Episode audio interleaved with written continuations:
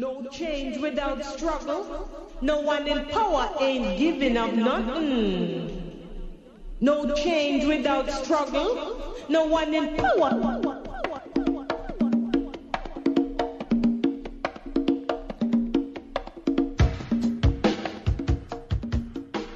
WORT 89.9 FM, listener sponsored community radio, Madison, Wisconsin.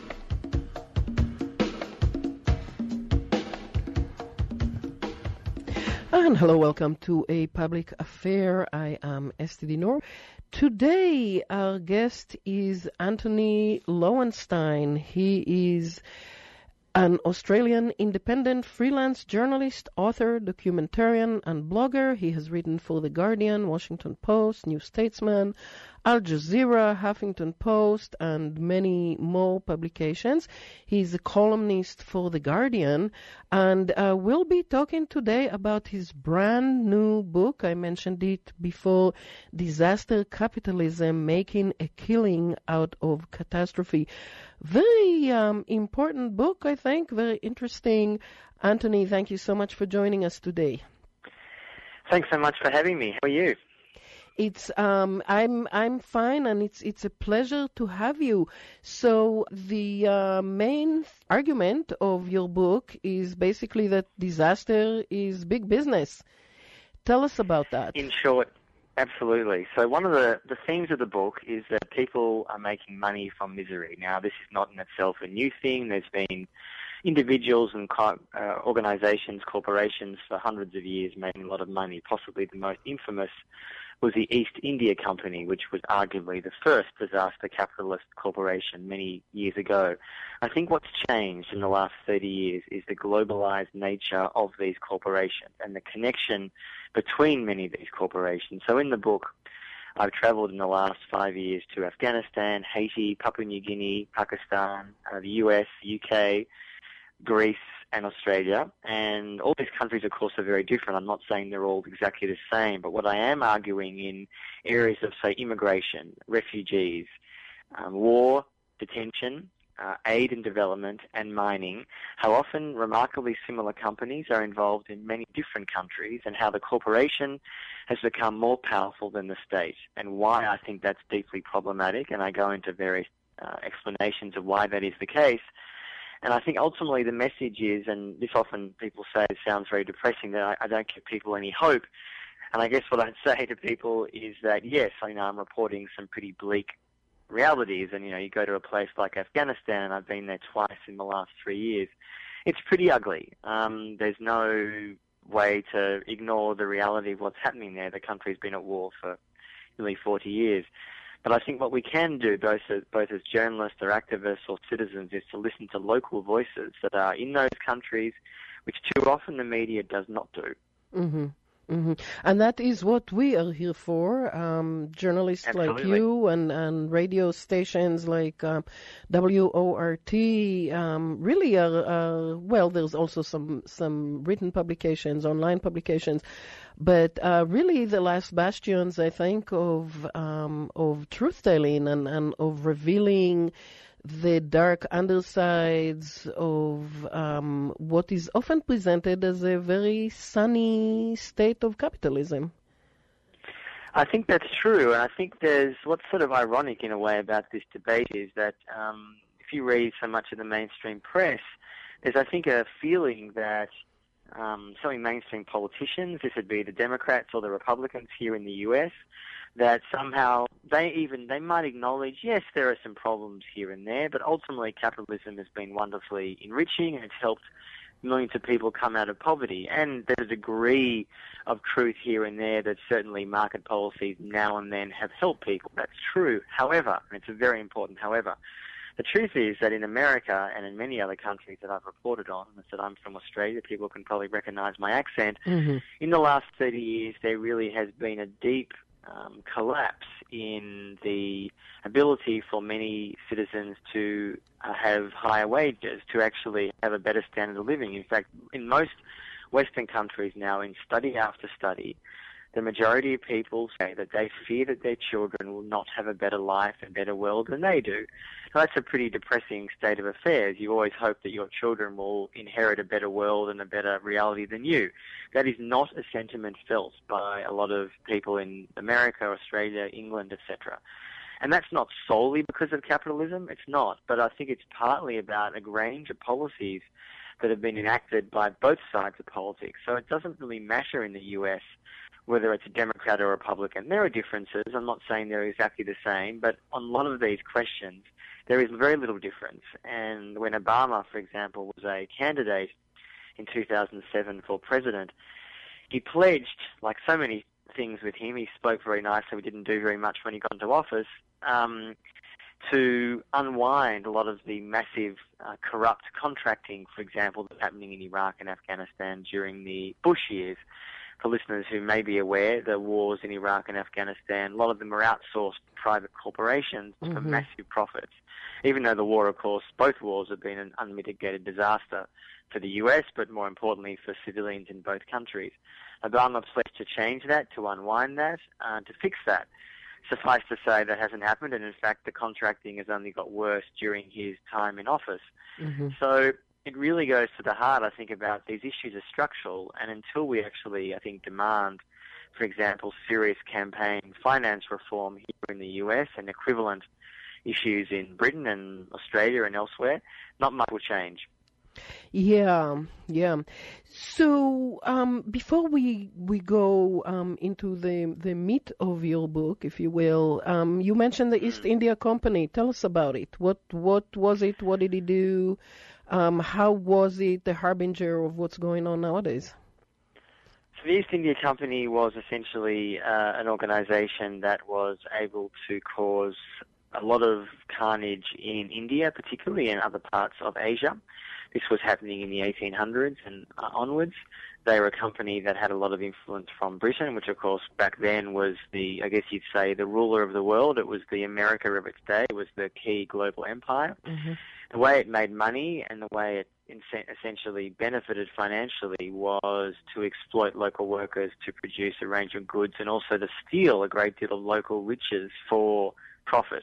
Um, the reason I guess I called it uh, the world's first disaster capitalist is that it was remarkably successful to some extent in what it was doing. From its own perspective, obviously I don't agree with what it was doing, but it was very profitable for a long period of time, and that was because a great deal of politicians in the UK and Britain were very happy with that arrangement. Of course, back in those days, communication was radically different to today. The knowledge to some extent wasn't as great about what's happening on the other side of the world instantly. Of course, it's very different. But people in Britain, or politicians at least, who were empowering the East India Company, they knew what was going on. It wasn't exactly a secret, and they were able to make huge amounts of profit in the process for doing so. And even back then, like we see today, the corporation was giving massive amounts of donations to various politicians. And I think this really goes to the heart of the problem with the way that contracting and outsourcing works, that much of the money that sort of operates in the US is legal.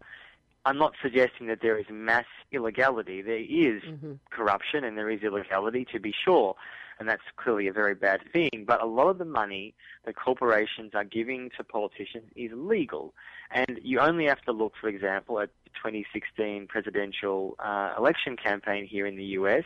Three major candidates Hillary Clinton from the Democrats, Marco Rubio, and Jeb Bush from the Republicans. All three of those individuals have taken a great amount of money from the private prison industry, the private immigration industry. That's that's organizations and corporations such as CCA and Geo Group, two of America's largest private prison and private immigration detention center corporations. They're the ones that often run the centers that immigrants are housed in or warehoused in, or where a lot of prisoners. America, of course, the listeners will know, has the world's largest incarcerated population by far. I mean, mm-hmm. by far, far, far greater than any other country in the world. Those corporations have given huge amounts of money to those three candidates. And again, that's done legally, completely legally, and one can't help but think, and the evidence is there, that obviously affects their view about how they see those kind of key issues. Prison reform, immigration reform. I mean, just a few weeks ago, listeners might be have heard Bernie Sanders, who's obviously running on the Democratic side, pledge to try to eradicate private prisons and private immigration centres entirely. It was a great suggestion. It's not going to probably happen next week or the year the week after, but it's an important injection into the debate because essentially it says, do we as a society, do, do Americans, do Australians, do English people want to have a society where the most vulnerable people, the mentally ill, prisoners, immigrants, are warehoused in facilities with the worst care. And that's not my opinion, that's A, based on my reporting that appears in the book, but also countless reports. Healthcare is poor in these centres, food is poor, mental health care is poor. That's the reality, and I think that's the sort of society that we should not want. Mm-hmm. Yeah, and we actually discussed this just um, a few weeks ago when we talked about the um, um, immigrant uh, crisis here in the United States, which is which is yeah. much less in the um, headlines than the one uh, currently going on in Europe. But, but we did talk yeah. with two women who both have experience with. Um, the situation in the um, in the American southern border, and it was one of the shows after which my uh, receptionist Lois looked at me with big eyes and said, "You know, your shows are really good, but they're really depressing."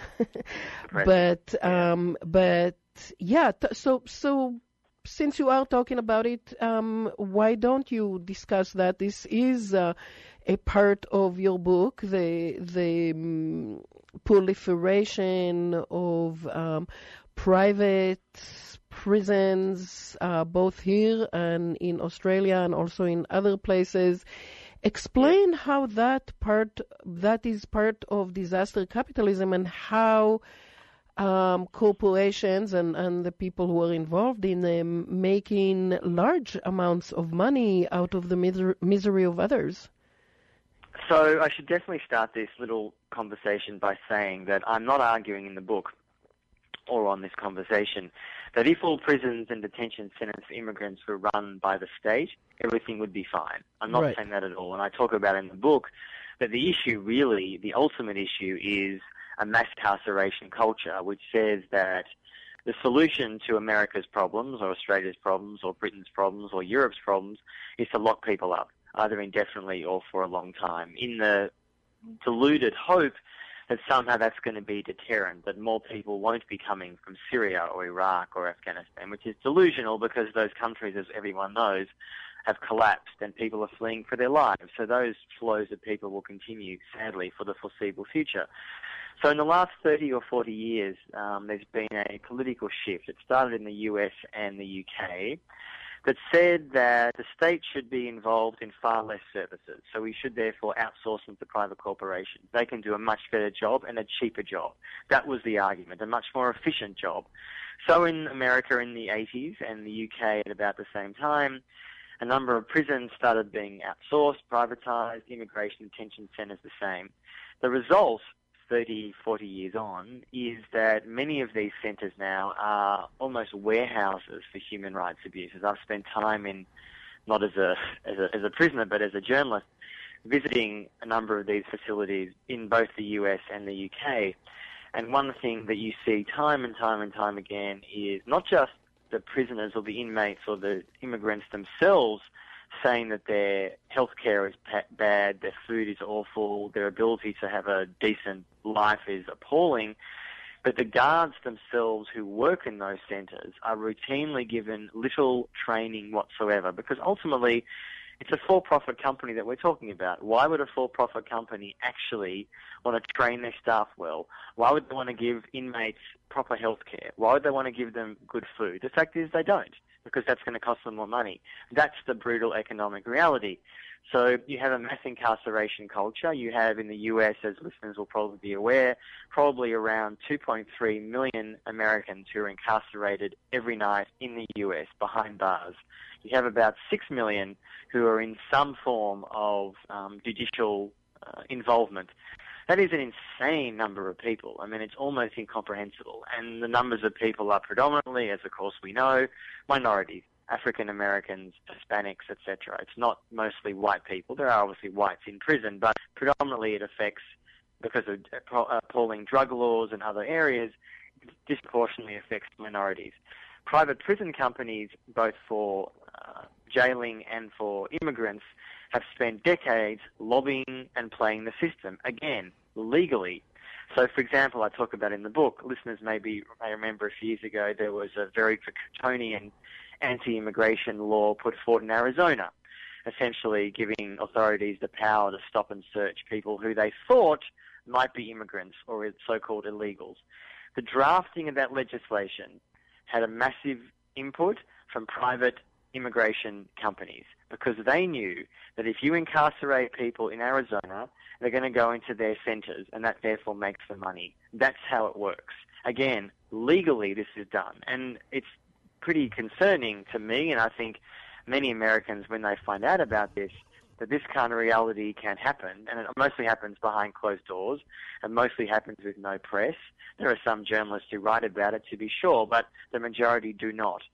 And I think ultimately it really has uh, comes up now in the U.S. presidential campaign, apart from, as I said, the proposal from Bernie Sanders and the deeply problematic money from the private prison companies for Hillary Clinton, Jeb Bush, and Marco Rubio because Donald Trump, who as listeners will be aware is the Republican candidate and could well be the nominee. We mm. have no idea. It's not impossible, not impossible at all on the Republican side.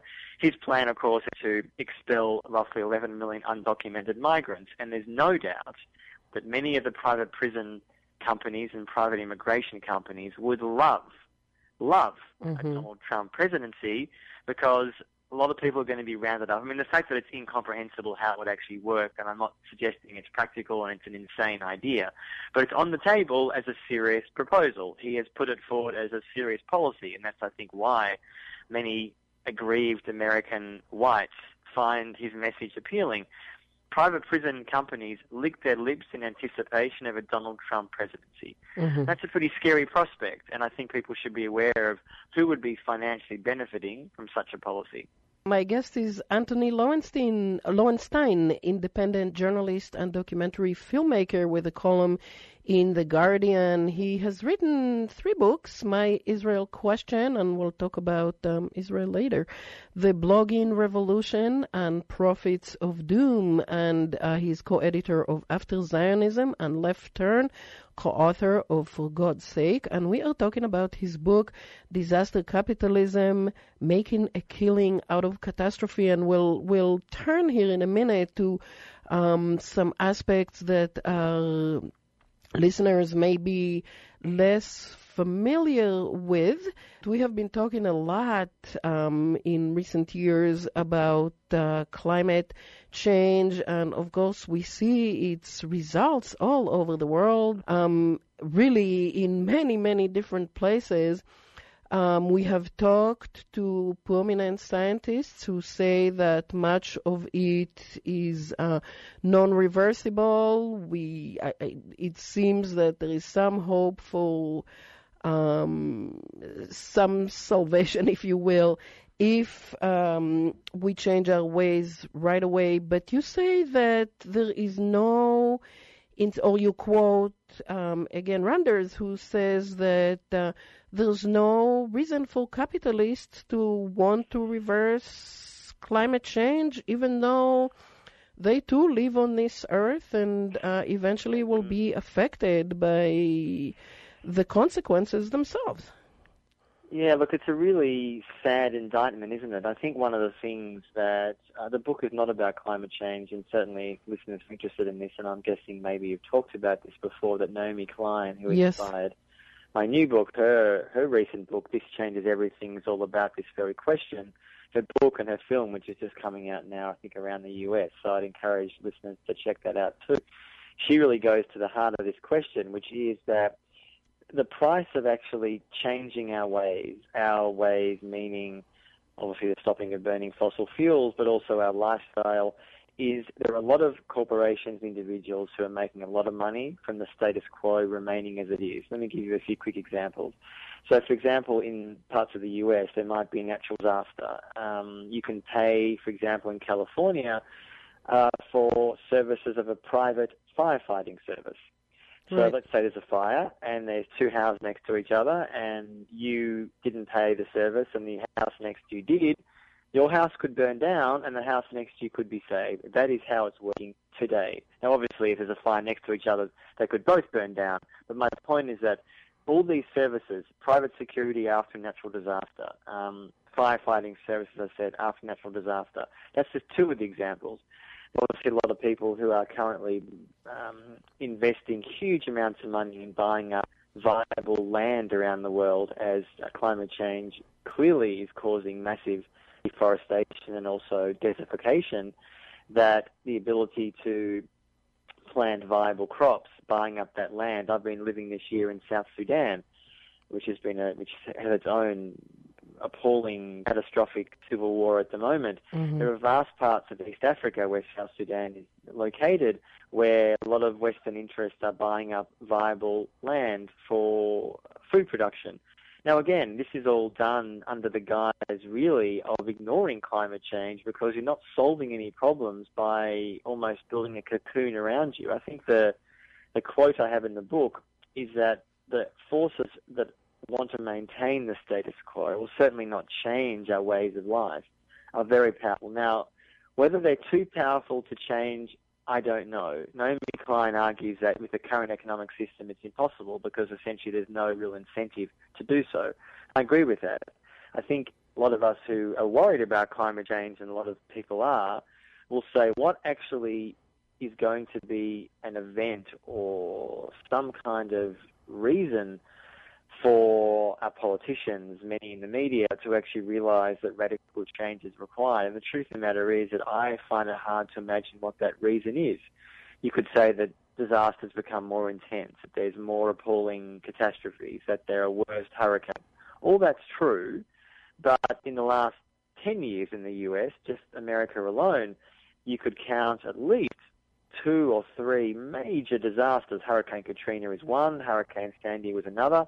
There are constant hurricanes, as you would know better than me, around the US. I'm Mhm. not saying they're all solely caused by climate change, but it obviously has. It's obviously a factor.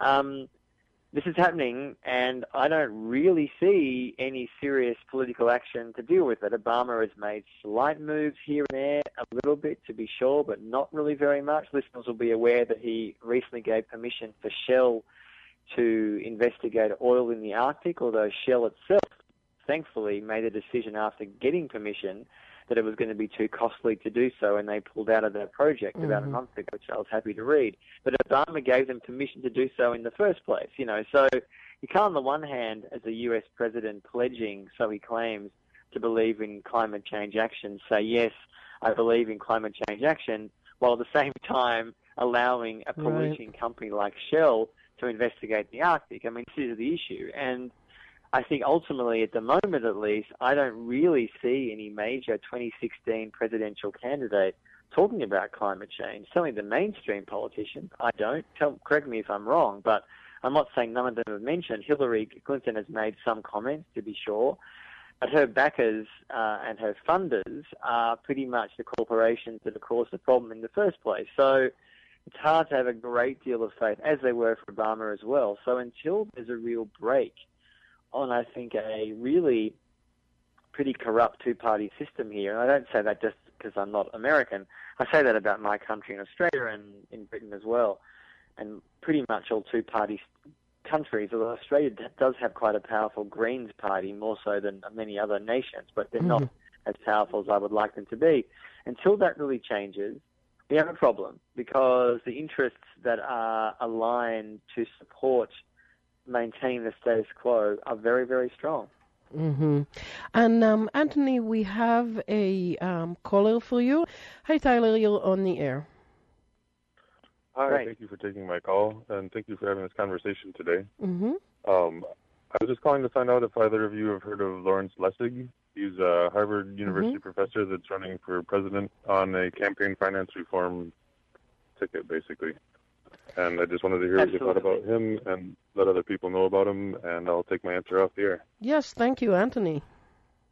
Absolutely. Um, I have heard about his, his proposed campaign. I think it's a wonderful idea. I wish it got more traction than it did.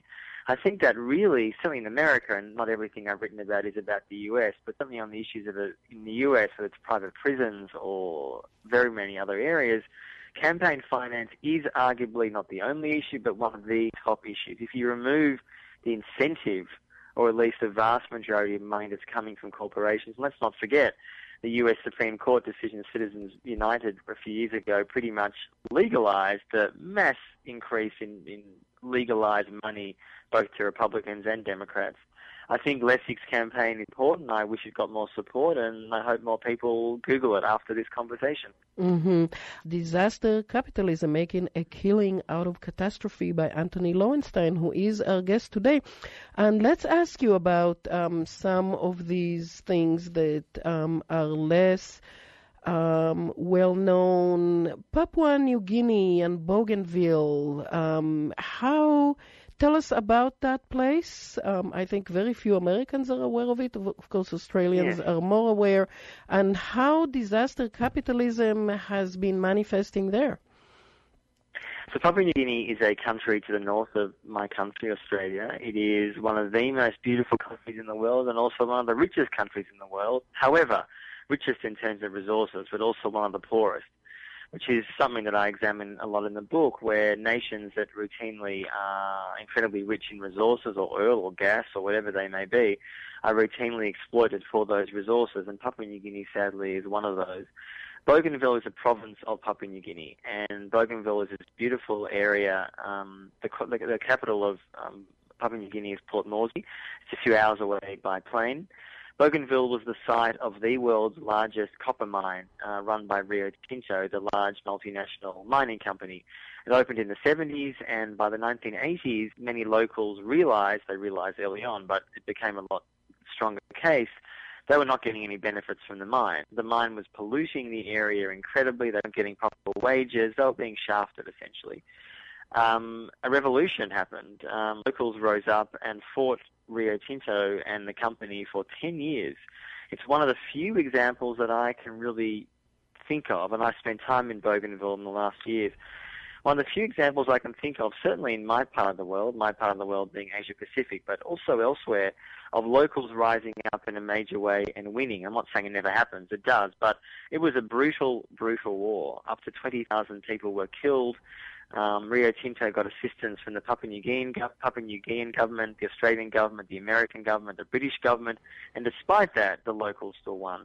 But at an incredibly high price, Bougainville was really destroyed as a area. And fast forward now to the 21st century, and you visit Bougainville today, and it feels like time has stood still, that nothing much has changed in 25 years, essentially since the war ended.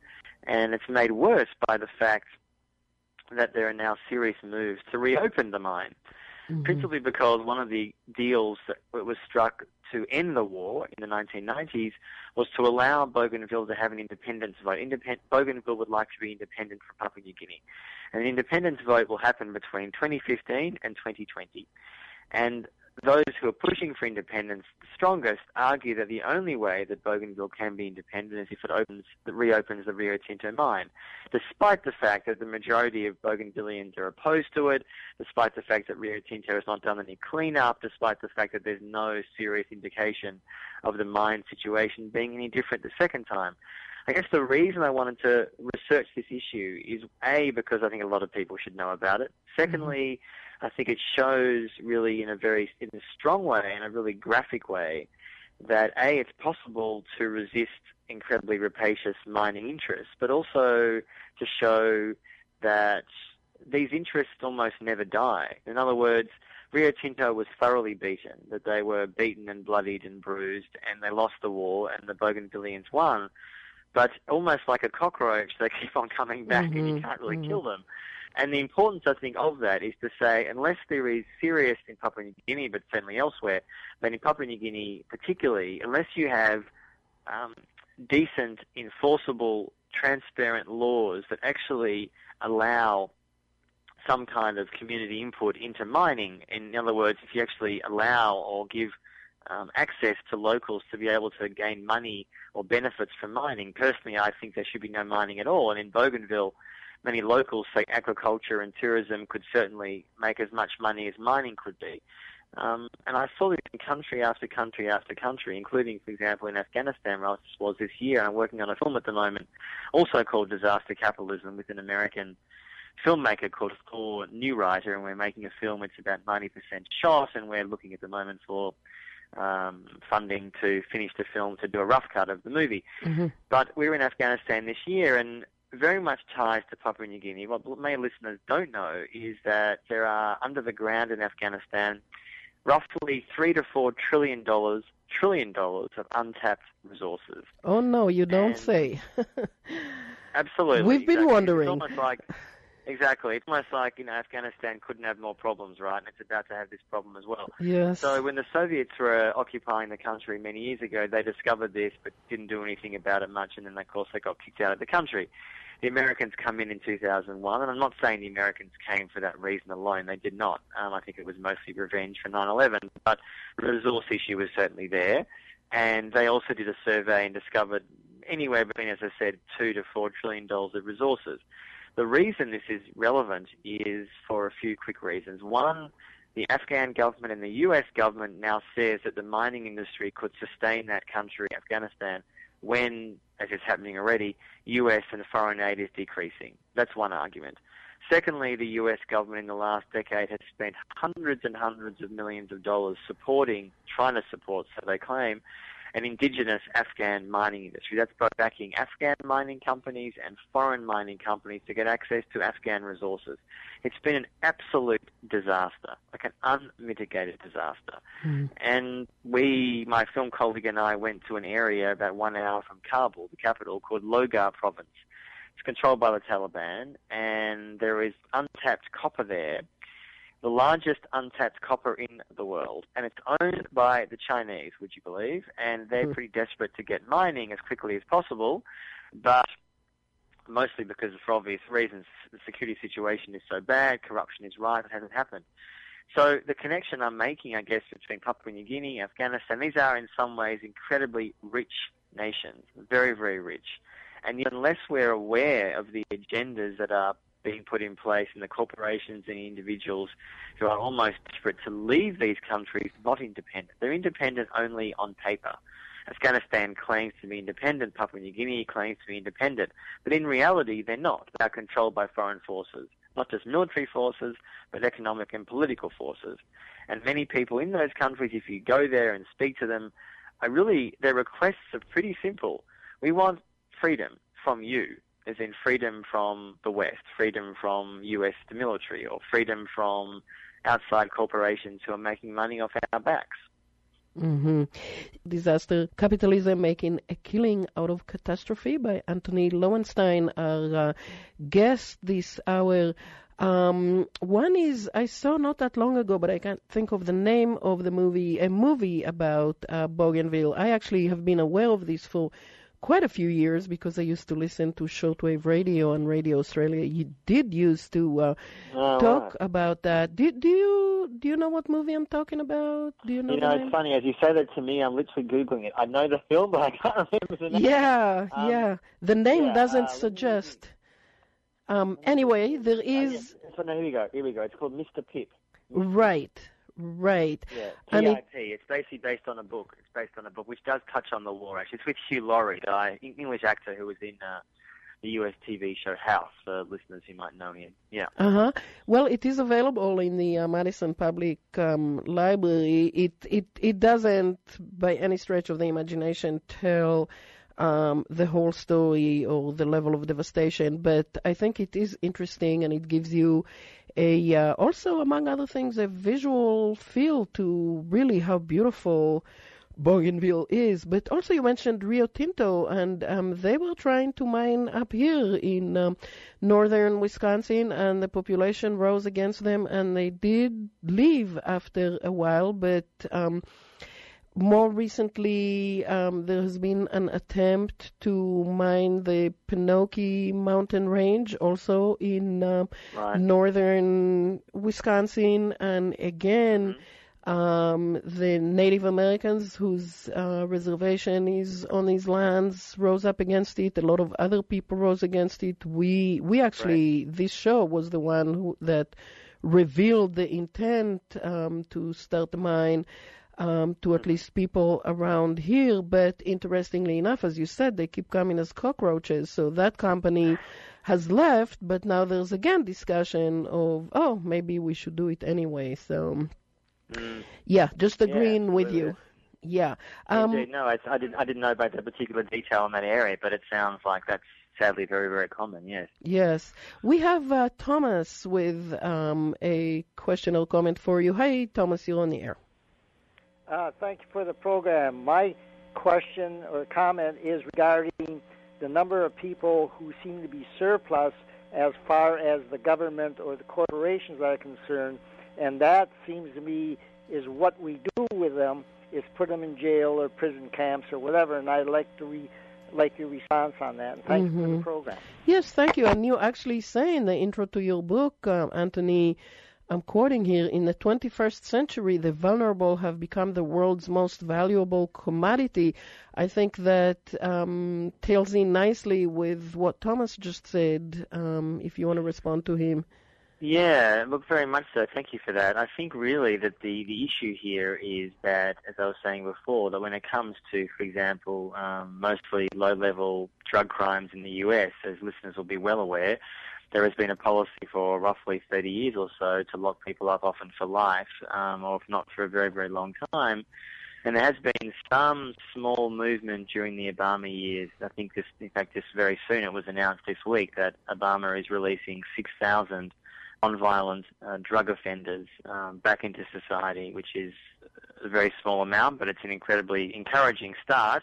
Hopefully, a lot more will happen in the coming years. I mean, there's so many people who are behind bars here, both in public institutions, but also private institutions, should not be there. Um, and I think there really has been. I mean, you know, in some ways, I'm preaching to the converted here. I mean, if you're if you're a minority, if you're an African American, you know this issue. You have a family member or someone you probably know who is affected by this. And let's not forget, the stats in America are that roughly one in three African American men are likely to have some association with the prison system. One in three. Now, not all of them are going to be in privatized uh, detention camps or prisons, but many of them are. And the thing that I think really goes to the heart of the problem here is that even when even when a range of facilities are shown to be incompetent, even when prisoners die in their care, even when mental health is so bad, even when the food is shown to have maggots in them, despite all that, states continue to give these corporations more and more prisons. Having said that, having said that, in the last year or so, there actually has been a small but encouraging sign that some Democrats and even some Republicans have woken up to the fact that a mass incarceration culture simply doesn't work, putting aside the human cost of it, which is devastating. If you're not getting value for your money. I mean, essentially, if you look at it from a purely economic perspective, I don't think that you should. But if you do, and Republicans like to always talk about the economic seemingly above the human, the truth of the matter is that you're keeping on locking people up. You're not reducing drug intake. You're not reducing drug use.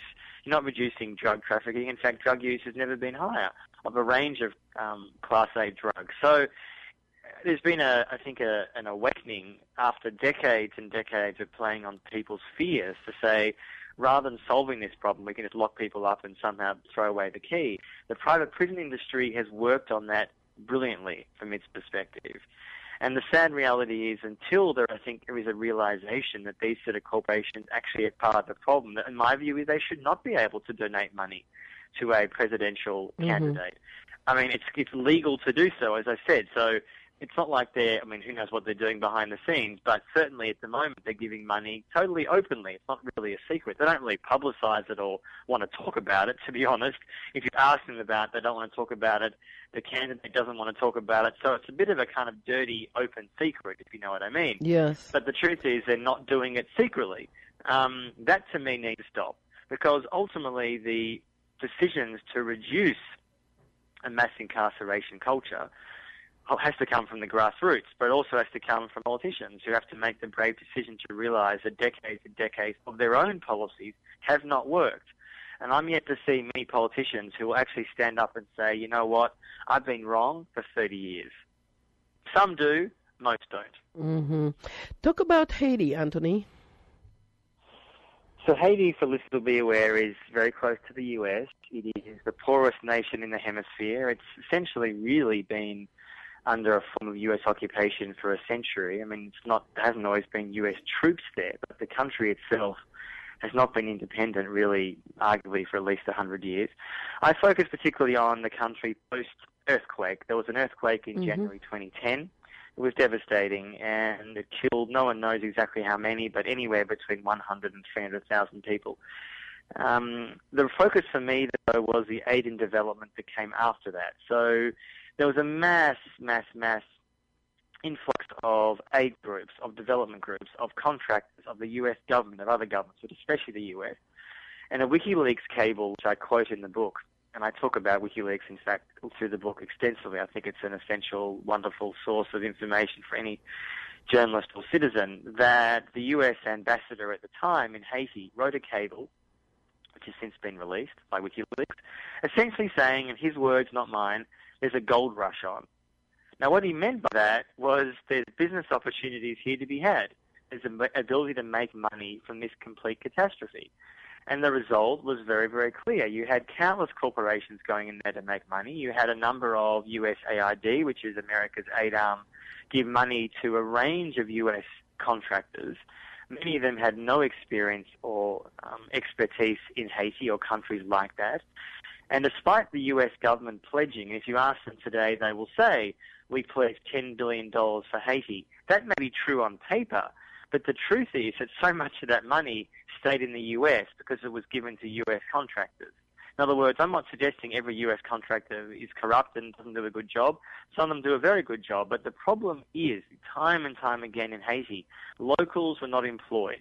Locals were not empowered. Locals were pretty pissed off, frankly, that they saw all this money coming into the country and all these uh, contractors staying in lovely, not five-star hotels, but at least very nice, you know, nice apartments. Rents shot up, food prices went up, and they didn't get any benefits from that. So of course, they're going to be pretty upset about that. So I go into detail in the book through my investigation, both having been there twice, but also my other investigations, just um, through various contacts, to show how we need to be far more questioning of the aid and development model. I'm not suggesting that all NGOs, non-government organisations, are not doing a good job. There are definitely NGOs doing some wonderful work in Haiti and elsewhere. But I think we have this sense, maybe even more so on the progressive left side of politics, that NGOs are inherently good. That they're there in a conflict zone or in a disaster zone to do good. And many of them are, but many of them, frankly, are not. Many of them are for profit, and many of them don't have expertise, and many of them cause more problems than they solve because they don't really employ locals. All these things contribute to an environment um, that doesn't really give a the Haitian people much hope of changing. And here we are, five years, five and a half years since the earthquake. And yes, when I was there last year, there were a few new roads, and yes, there were a few new schools. I'm not saying nothing has got better, but the economic reality is poor. It's incredibly poor, actually. And the Haitian government that the Washington elites support is incredibly corrupt. It basically hasn't really been governing for at least three years. And the solution that the US government, both Obama administration, the Bush administration, and particularly Hillary Clinton, Bill mm-hmm. Clinton, and Chelsea Clinton, the Clinton Foundation, is to build industrial parks. Industrial parks for Haitians to make cheap clothing so you can, you know, Americans go and buy their clothes at Walmart or Kmart. That's the so-called US solution. And having looked at some of those centres, the pay is poor, the conditions are poor, not that many people are even employed at those facilities. So ultimately, um, I think there should be a lot of questions asked about the model that America is employing. But really, you know, when it comes down to it, it's because the US views Haiti as a client state. It views it as a reliable source of cheap clothing. That's the unspoken reality. I mean, Hillary and Bill Clinton, of course, don't say that. They say they're pledged to Haiti and they love Haiti. And in fact, they got they had their honeymoon in Haiti, would you believe, many, mm. many years ago. But policies that they have enacted, particularly, and I'm not just focusing on um, the Clintons, but they're a key factor, have been disastrous for Haitians. I mean, the metrics of what they're doing has not worked. You know, they haven't created jobs. They haven't really helped people at all. So to me, I think I'm really saying in the book and also in the film that we're doing, just for people to not, not give money to aid organisations, but just to be a lot more questioning about where that money goes. Mm-hmm. And um, I want to talk in the last few minutes that we have here um, both about the um, refugee crisis in um, Europe and about Greece. So um, let's quickly look at the refugee crisis and, and how does that fit into that model of disaster capitalism. It seems to me in every way, you know, starting with why people are fleeing their own countries and all the way to Yeah. detention camps in Europe, it is, um, yeah, it really works, doesn't it? Absolutely. I mean, obviously, for most listeners will be aware that there have been, and this year has been the largest, um, well, the UN, in fact, said a few months ago that there is now the largest number of uh, refugees in the world since the Second World War. Um, there are roughly 50 to 60 million people looking for something, for security, for safety. I mean, it's an incredible number of people. Let's not forget that Syria as a society has collapsed. I mean, half the country has fled. There's internal refugees. I mean, Syria no longer tragically can even be called a country. It's just completely collapsed. Iraq is not that dissimilar. Um, so the massive flow of refugees into Europe, smaller numbers coming to Australia and the US, but particularly to Europe, North, from North Africa and the Middle East, is a wonderful business opportunity for people who see it that way. So, for example, the European Union are forcing various member states, Greece, Italy, and others, to impose quite draconian policies. So, for example, forcing money that they are giving to these countries to be used for surveillance, to, to hire Israeli drones to monitor uh, borders, to certainly in some countries, including the UK, British government uh, imprisons uh, and warehouses countless immigrants from various places around the world. These are centres run by companies that behave incredibly badly, G4S, Serco, which are two of the largest British security companies. They have influence and work all around the world. To me, the refugee crisis really goes to a massive failure of imagination. That I think there is a belief in some parts of Europe, especially the European Union, that you can almost put a band-aid over this solution, over this problem, and that'll solve the problem. And you obviously can't do that. I mean, the surge of people who are coming will keep on coming because the problems that they're fleeing haven't stopped. The war in Syria is not about to stop tomorrow. This is going to go on who knows how long. Hopefully it does end. Of course it will eventually, but the war is ongoing. And to me, I think the real concern is that the European Union views, as I said, this um, problem as not something to deal with in a humanitarian way, but in a police and surveillance way. And the effect of that, I think, is not just on that issue, but also the ways in which, as I talk about in my book, they have imposed the most appallingly repressive austerity on Greece, resulting in huge social problems for civilians there, is that the belief that many on the left and some on the right had in the, the European Union, a unified European body, mm-hmm. is coming to an end. I'm not saying the EU is disappearing tomorrow, of course it won't, but there is a real deep, profound existential crisis the EU is now facing. And I think a lot of people, as I said, on the left and the right, for different reasons possibly, are really wondering whether they want to be ruled in a way or controlled by undemocratic, bureaucratic people from Brussels who are mostly faceless. And Greece has seen the really tail end of that because they've been suffering incredibly badly, as I said before. And I think that's, I mean, at one level, that's kind of worrying because I'm not suggesting every European country is going to break up and it's going to be back to how it was before the EU. That's hard to imagine happening in the short term.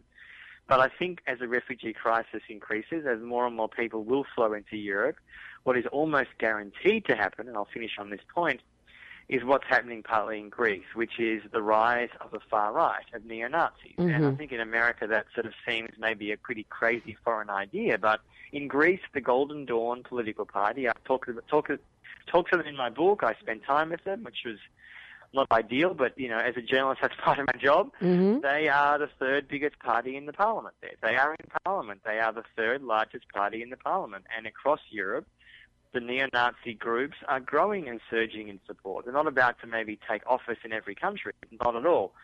But as Europe flails or fails to deal with these kind of issues properly, it's very easy for people to be seduced by a simple message of the far right, namely the refugees' fault. Kick them out, we're going to be fine. I mean, obviously delusional, but that's the simple message that many people find appealing. Mm-hmm. And um, Diane, oh, Diane left us. Uh, she she called too late, unfortunately. Um, one minute, um, Antony, to sum up. Sure. So people can buy my book. It's called Disaster Capitalism: Making a Killing Out of Catastrophe. It should be available at bookshops, Amazon, uh, various other independent websites. Yes, I'll definitely encourage people to buy it at an independent bookshop if possible. Um, you can go to my website, which is at antonyloewenstein.com. I'm also working on a film, uh, which we're in the process of trying to raise money to do post production. If people would like to support that or pledge, they can contact me. It's all through my website. My email is easy to find on there. And yeah, I'm also on Twitter, and people can people can find that stuff easily enough. It's, it's all it's all available. Um, mm-hmm. Yeah. I'm, Thank you, Antony, so much for joining us today.